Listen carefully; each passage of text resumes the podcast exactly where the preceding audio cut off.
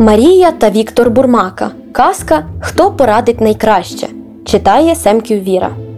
Слоненяткові Спиридону спало на думку стрибнути до багаття. Яке дурне рішення, скажете ви. Та нині Спиридончик, мабуть, так сказав би. Але на початку цієї історії він подумав інакше.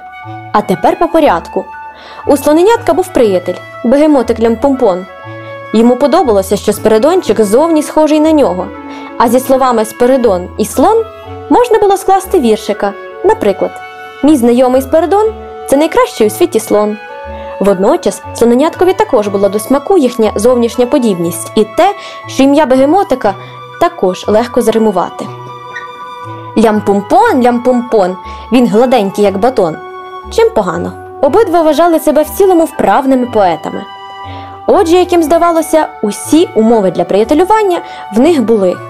У них і біда спільна була. Довго думати, друзі, не любили. Нічого собі, зауважить зараз хтось із вас. Та це ж головне добре обміркувати те, що збираєшся зробити.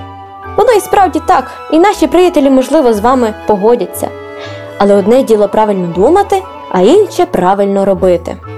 Спиридончик із лямпомпоном, недовго думаючи, вирішили, що стрибнути до багаття було б цікаво.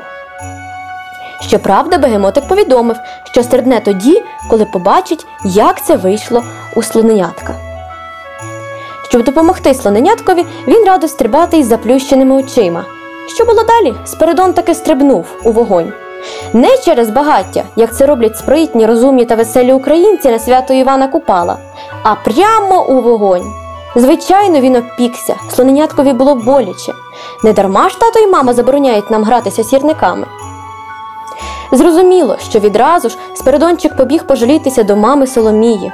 Він знав, що в будь-якому разі спершу матуся жалітиме його та дмухатиме на вавки. До речі, ви, мабуть, здогадалися, що повторювати стрибок слоненятка бегемотик лямпомпончик не став. Мама Соломія і тато Соломон пожаліли свого синочка. Утім, так само зробили б і батьки вовченят, лисенят, цапенят.